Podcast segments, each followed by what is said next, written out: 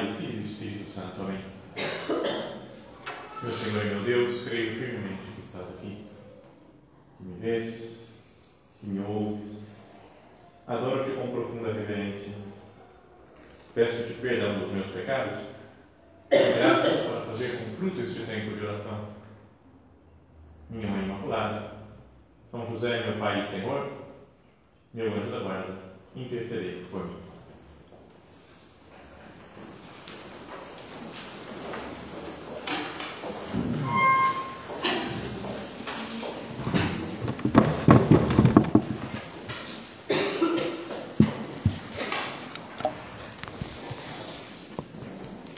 Estamos no nosso recolhimento, tempo de oração, né, de conversa com Deus e é um recolhimento esse que acontece em plena quaresma. E por isso o tema do recolhimento é o mistério da cruz. Né? Que cada um de nós procure pensar um pouco, né? fazer oração, conversar com Cristo, nosso Senhor, que nos escuta aqui do sacrário, para, com a sua luz, com a luz de nosso Senhor, nós entendamos um pouco melhor o sentido da cruz a cruz de Cristo, pela qual ele salva a humanidade, e depois que nós entendamos um pouco também a cruz nossa né, de cada dia. Jesus fala, né, quem, quem quiser ser meu discípulo, negue-se a si mesmo, tome a sua cruz e me siga.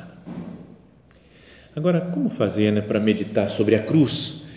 Porque a cruz é um mistério, né, não é simples entender o, o significado, né, o sentido do sofrimento, da dor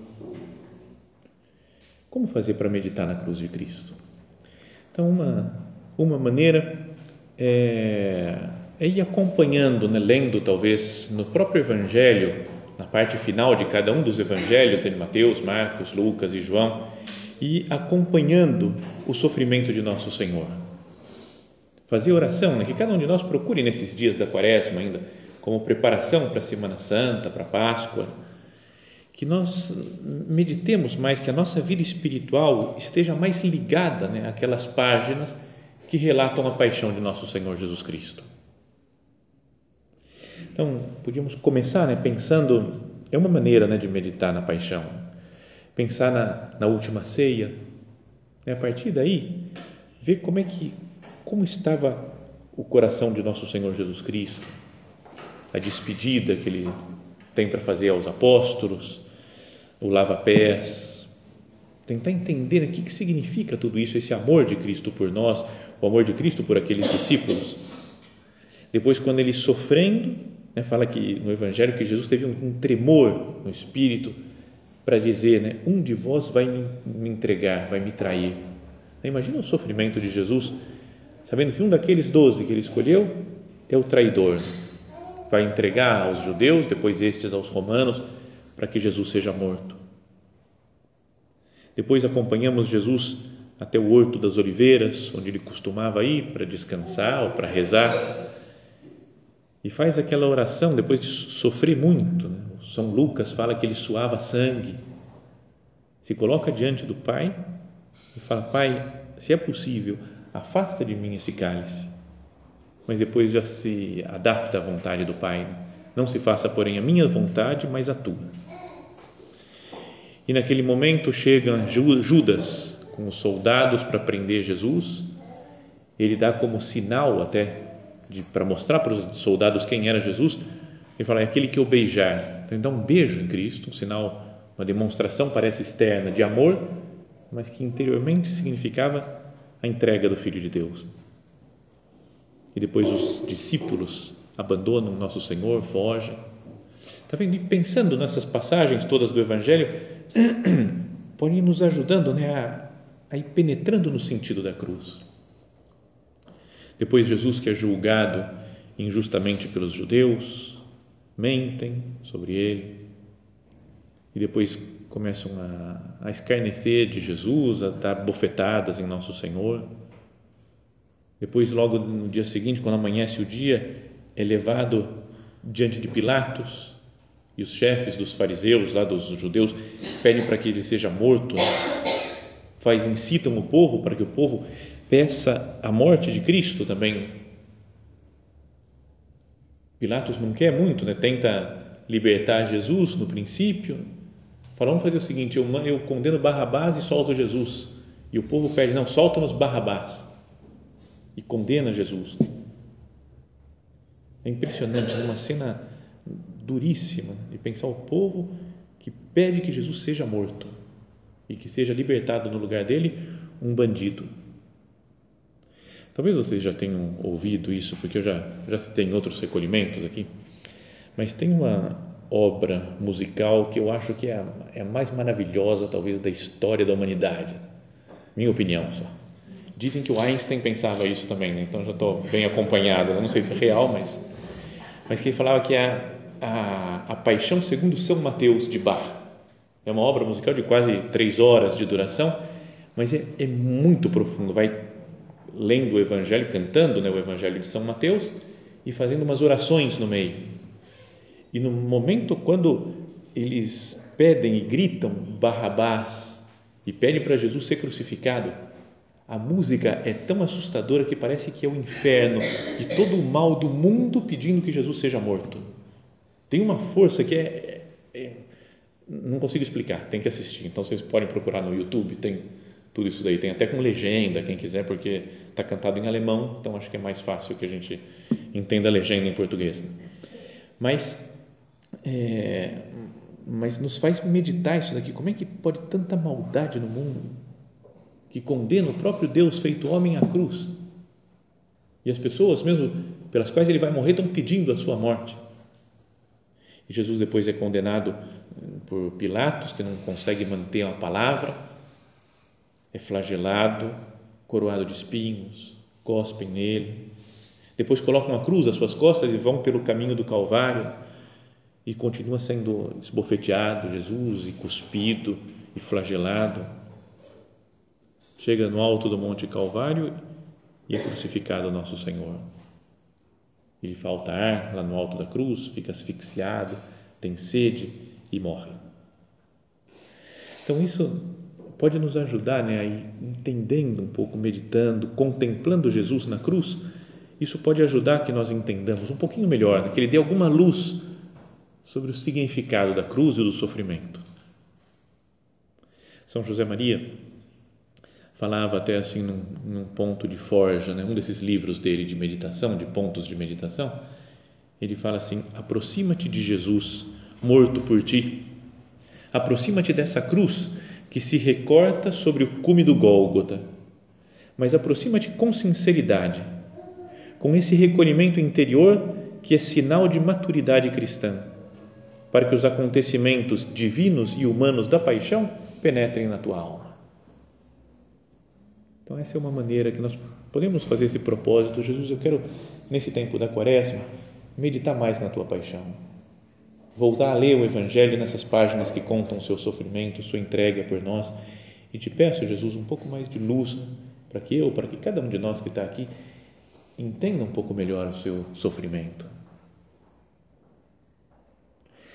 Mas existe também outras maneiras de meditar sobre a paixão de Cristo, que é talvez olhar para o Evangelho como um todo e ver outras passagens da Sagrada Escritura que também falam do sofrimento do Filho de Deus. E é assim penetrando nesse mistério da cruz, pedindo a Deus, Senhor, me faz, Senhor, entender melhor isso daqui, o porquê do sofrimento, por que você teve que escolher esse caminho. Já que a cruz é, como fala São Paulo, é escândalo para os judeus, loucura para os gentios e a gente pode também estar entre judeus e gentios, né? falando, é um escândalo isso daqui. Como assim?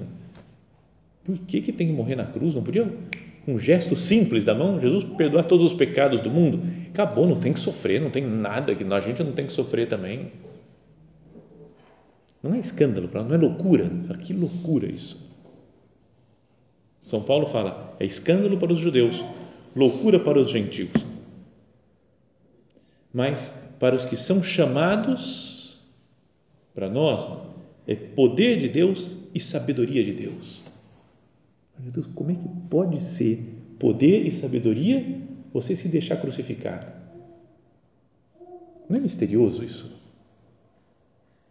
É um, um grande mistério né, que a gente está vivendo agora nesses dias de quaresma. Vamos entrar mais a fundo na Semana Santa, no Tríduo Pascal. Como é que pode né, ser poder e sabedoria de Deus? Vamos tentar então entrar um pouco dentro né, nessa nossa meditação do recolhimento, no mistério desse Deus que parece fraco, né? porque ele pede, ele fala: Eu sou o Salvador da humanidade, eu sou Cristo, o Messias, mas depois ele deixa que as pessoas o matem. Mais do que isso, ele fala: Ele se, se entrega a sua vida, ninguém tira a minha vida, eu mesmo a dou por mim mesmo. Por quê? Como é que é? Como é que se explica esse mistério da fraqueza aparente de Deus?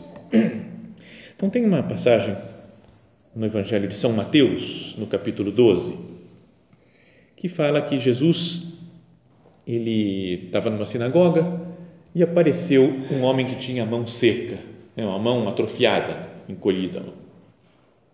Então ele falou para o homem vir para o meio e ia, ia curar aquele homem quando viu que os, os fariseus, os judeus que estavam lá, começaram a criticá-lo interiormente. Falaram, o que esse homem está pensando?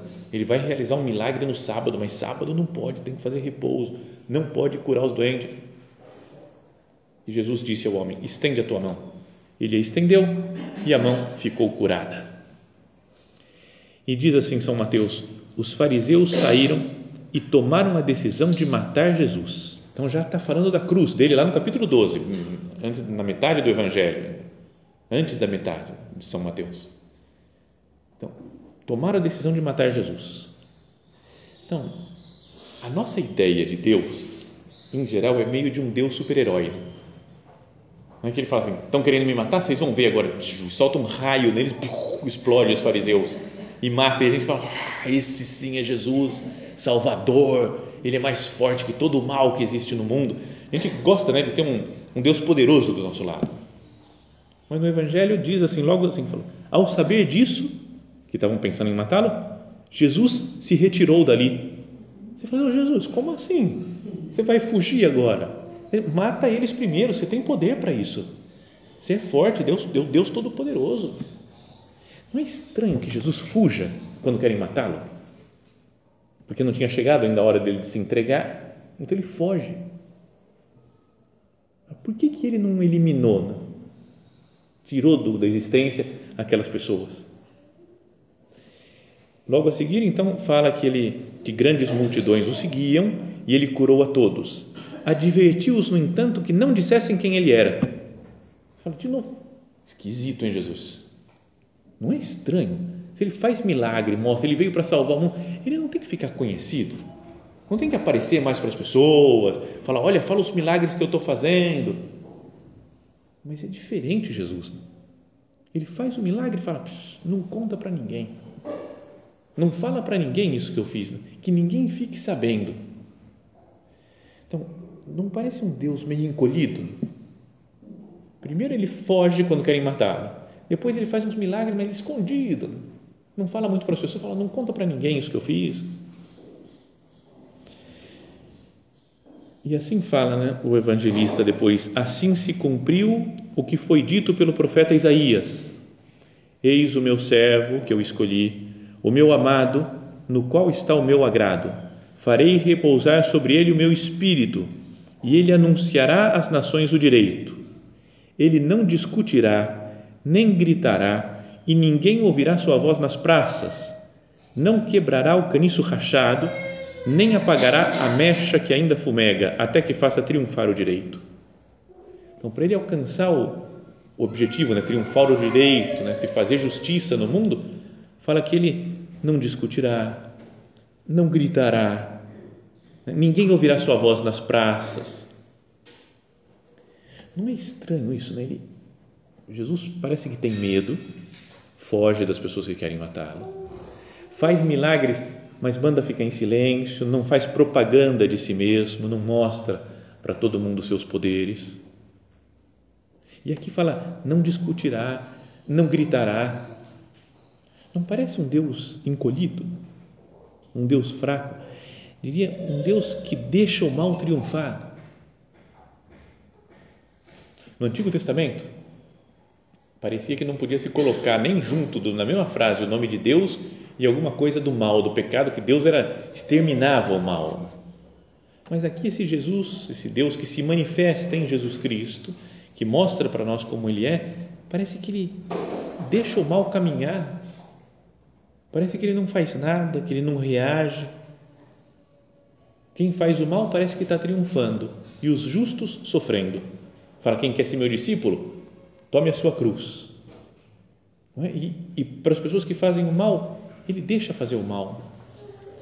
Não é um mistério da fraqueza de Deus que parece que, que pertence à nossa experiência cotidiana. A gente não vê isso hoje mesmo, no dia a dia. Para Jesus parece que quem é do mal está triunfando, está caminhando.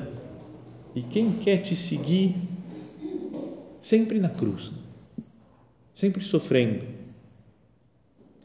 E é através desse aniquilamento seu dessa sua fraqueza, desse se fazer igual a nós, que somos fracos, é assim que Ele nos salva. É se humilhando, fazendo-se semelhante a nós, de São Paulo, obediente até a morte, morte de cruz. Por isso Deus o exaltou e lhe deu um nome que está acima de todo nome. Ele morre, se faz fraco, se faz pequeno, e é assim que Ele nos salva, que Ele cura os nossos pecados. A gente imagina um Deus é, forte, todo-poderoso que esmague o mal. Parece que é o jeito mais certo de Deus vencer, de eliminar a morte e o mal e o pecado, é destruindo tudo. Né? Chega com o seu poder e destrói o mal. Mas Jesus, ele se faz homem, se faz pequeno e se deixa, parece que engolir pelo mal, pela maldade das pessoas e assim se fazendo pequeno, fraco como nós, ele entra na nossa vida e nos salva. Não é uma passagem importante para meditar essa daqui? Desse Deus que fala: não discutirá, nem gritará, ninguém ouvirá sua voz nas praças. Às vezes a gente acha que para vencer, né, para o cristianismo triunfar, a gente tem que brigar, tem que reclamar, tem que mostrar, tem que provar nossos direitos. Tem uma certa parte de verdade, né, de, mas será que eu também ficando em silêncio, às vezes rezando, aguentando o sofrimento, não estou imitando o nosso Senhor Jesus Cristo? Por que sempre será que eu tenho que discutir, gritar, que se ouça a minha voz nas praças? Depois tem uma outra passagem ainda do Evangelho, capítulo 21 agora de São Mateus. Diz assim: Escutai esta outra parábola, Jesus falou. Certo proprietário plantou uma vinha pôs uma cerca em volta, cavou nela um lagar para pisar as uvas e construiu uma torre de guarda. Então ele, um homem que preparou a sua vinha, colocou uma cerca em volta, cavou um lugar lá, um lagar para pisar as uvas, para fazer o vinho, né, colocou uma torre de guarda e fala, e ele arrendou a uns agricultores, colocou uns funcionários lá para trabalhar, para fazer produzir fruto e viajou para o estrangeiro. Quando chegou o tempo da colheita, ele mandou os seus servos aos agricultores para receber os seus frutos. Os agricultores, porém, agarraram os servos, espancaram a um, mataram outro e a outro apedrejaram. Ele ainda mandou outros servos, em maior número que os primeiros, mas eles os trataram do mesmo modo. Por fim, enviou-lhes o próprio filho, pensando: A meu filho respeitarão. Os agricultores, porém, ao verem o filho, disseram entre si: Este é o herdeiro, vamos matá-lo e tomemos posse da sua herança. Então agarraram-no, lançaram-no fora da vinha e o mataram. Então, essa é uma parábola né, que Jesus está, no fundo, falando da, do povo de Israel, né, que ele preparou, cuidou do seu povo, como um homem que preparou a sua vinha, né, cavou uma, uma, um, um lagar para pisar as uvas, fez uma cerca em volta, construiu uma, uma torre de guarda ele cuida do seu povo com amor. Mas os agricultores, os chefes do povo, que tinham que levar o povo para Deus, só roubavam, matavam, idolatravam, né? louvavam outros deuses. A gente vê na história do povo de Israel como Deus cuidou do povo, salvou do Egito, deu a terra prometida, mas os reis de Israel se comportaram quase 100% deles muito mal. Tem algumas exceções, alguns foram bons reis, mas a grande maioria muito contra Deus. E Deus mandava profetas para eles. E o profeta falava: você tem que se converter, tem que mudar de vida. Então eles matavam os profetas, apedrejavam o profeta, falava mal dos profetas. E como essa passagem daqui, né? como essa parábola, né? que Deus é representado por esse proprietário da vinha, ele vai mandando os seus servos, ou seja, os profetas, para recolher os frutos. Mas os agricultores, que são os reis de Israel, apedrejam, matam, expulsam os profetas, expulsam os servos. Então Deus fala: Vou mandar agora o meu filho, que agora sim eles vão se converter. Vem Jesus e os, o próprio povo de Israel, o povo de Deus, crucifica nosso Senhor. Então ele está fazendo aqui também um anúncio da sua morte, da sua cruz. Tanto que eles perceberam isso e ficaram com raiva também de Jesus, quiseram matá-lo outra vez. Agora, se a gente pensa com um pouco de calma né, nessa parábola e olha para o dono da vinha, para o proprietário, com todo respeito, mas a gente pode dizer meio sem noção esse proprietário, não é? Você fala, cara, quem que vai fazer um negócio desse? Não é? Se ele já mandou, arrendou uns agricultores lá, depois ele vai mandar os servos para pegar os frutos e mata um, apedreja um outro, dá uma surra no terceiro, já iam falar: peraí, peraí, cara, vamos, vamos expulsar já esses agricultores, o que eles estão fazendo? Mas Deus, aqui na parábola, fala: não, vou mandar mais. Para quê? Só para os caras apanharem também? E de novo, apanham, morrem. E ele fala: tem uma ideia brilhante, vou mandar meu filho. Você fala: não, não faz isso, cara. Criatura, não faz isso. Não dá vontade de falar isso daí para Deus? Para falar: para, não, não é assim que se faz. Parece que esse dono da vinha não tem muita noção. O processo seletivo dele é totalmente furado, né? porque ele escolheu um monte de bandidos lá e não percebe. O RH dele também não funciona, porque não vê que, que são bandidos os caras que estão cuidando da, da, da vinha. Mas essa, de novo, diria que é a história da fraqueza de Deus. Como antes nós falávamos, Deus parece fraco. Aqui também, de novo, Deus parece fraco, porque Ele põe as coisas que Ele mais ama, a vinha, nas mãos de pessoas pecadoras, muito pecadoras. Agora, nós podíamos pensar que somos nós, esses agricultores da vinha. Ele coloca tantas coisas nas nossas mãos, tanta graça, nos colocou na igreja, nos dá os sacramentos. E não é verdade que a gente trata muito mal às vezes as coisas de Deus. Mas Jesus, perdão pelas vezes que você quer me avisar, me falar as coisas na oração, na missa, e eu desprezo, eu te trato mal, Jesus, eu não vem Cristo para nós e eu não recebo com com aquela honra que deveria receber, com aquela com louvor que deveria receber. A fraqueza de Deus está no fato de confiar totalmente na liberdade humana. Mesmo quando os homens podem virar as costas para ele, tratar mal Deus nosso Senhor, mas ele continua apostando. É como se ele falasse: agora esse meu filho, essa minha filha vai melhorar.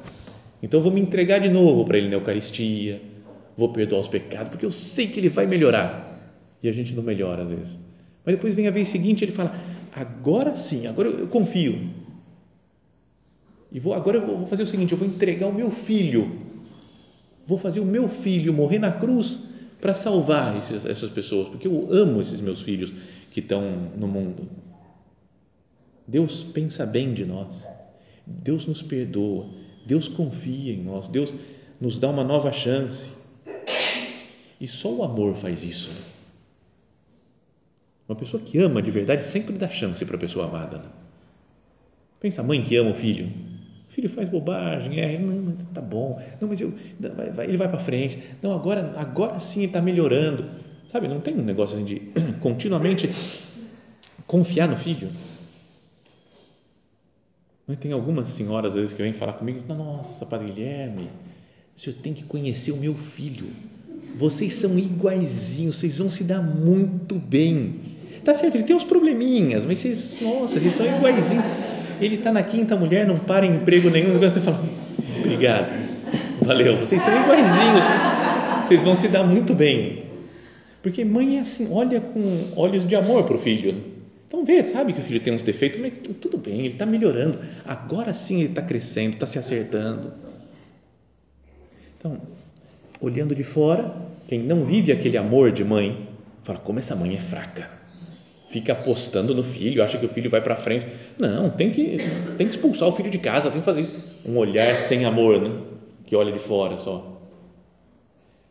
Quem ama parece fraco, porque dá chance sempre para a pessoa amada. Então, Jesus morrendo na cruz é a grande prova de amor dele. Porque Deus nos dá infinitas ajudas. Mesmo quando a gente não melhora, Ele continua confiando. Envia o seu próprio Filho para nós. Vamos pensar nessas coisas, né? na, na, na fraqueza de Deus. Até naquela outra passagem, do capítulo 25, agora do Evangelho de São Mateus, quando ele faz uma descrição do juízo final. Lembra? Não vou ler a cena toda aqui, mas fala: vai ser o filho do homem vem no final dos tempos como um, né, um rei que vai prestar conta, que vai põe o, tem, como é que é as, as ovelhas da sua direita, os cabritos da sua esquerda, né, e dirá os que estão à sua esquerda, direita, bem-aventurados, né, vinde benditos de meu Pai, porque tive fome me desse de comer, tive sede me desse, etc. E ele fala: todas as vezes que fizestes isso a um desses meus irmãos mais pequeninos, foi a mim que o fizestes. Jesus se faz como as pessoas mais pequeninas, mais fracas. De novo, é o mistério do Deus fraco. Ele se faz como nós. Fez semelhante a nós em tudo, menos no pecado. Mas todas as fraquezas, as tentações que nós passamos, os cansaços, Deus se faz como nós até a morte, fez-se obediente até a morte e morte de cruz. Nós que às vezes pensamos em reinar, em brilhar, em dominar, em pisar nos outros, quando a gente tem razão, eu quero esmagar, falar, e eu tenho razão, é assim, você tem que aceitar, você está errado e eu que estou certo. Jesus fica em silêncio, as pessoas o, o, o criticando, o acusando, e o Evangelho fala, e Jesus calava. Ele não discutirá, nem gritará, ninguém ouvirá sua voz nas praças e é assim, né? se aniquilando, se ocultando, morrendo por nós, que Ele nos salva. Está vendo como aquela frase de São Paulo, né? Isso daí é escândalo para os judeus, é loucura para os gentios. Não é porque judeus ou gentios ou quem não tem a nossa fé, fala, tem que dominar, tem que vencer, tem que lutar e ganhar as batalhas. Mas para quem é chamado, quem é cristão, vê que o poder de Deus e a sabedoria de Deus está na cruz que fazendo-se humilde, é assim que Ele nos salva. Que nós procuremos nessa quaresma meditar muitas vezes nisso daqui, né, no sentido da cruz. Para Jesus, me faz entender um pouco mais, né, com a Sua graça, esse mistério de um Deus que é todo-poderoso como você, mas que se humilha, que se faz pequeno, que se faz fraco, que doa a sua vida por nós e assim nos perdoa. Faz-nos entender, dá-nos a Sua graça.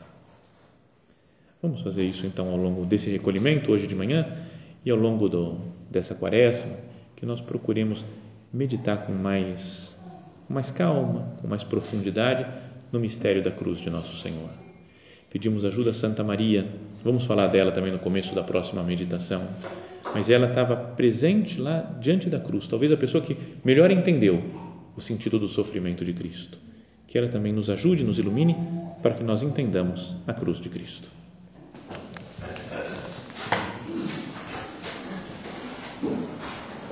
Dou-te graças, meu Deus, pelos bons propósitos, afetos e inspirações que me comunicaste nesta meditação. Peço-te ajuda para os pôr em prática.